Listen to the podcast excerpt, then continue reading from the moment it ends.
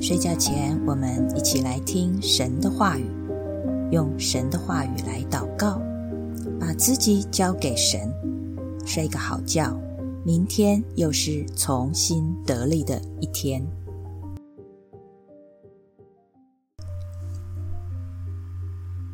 诗篇第一篇一到三节：不从恶人的计谋，不占罪人的道路，不做亵慢人的座位。唯喜爱耶和华的律法，昼夜思想，这人变为有福。他要像一棵树栽在溪水旁，按时候结果子，叶子也不枯干。凡他所做的，尽都顺利。我们一起来祷告，亲爱的主，谢谢你保守我今天一整天。我也把我自己全然仰望、交托在主你的面前。主，谢谢你保守我的心，好叫我不从恶人的计谋，不占罪人的道路，不做亵慢人的座位。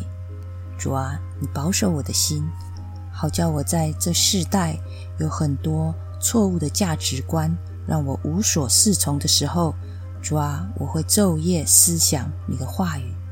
主啊，我喜爱你的话语。主啊，我沉浸在你的话语里面。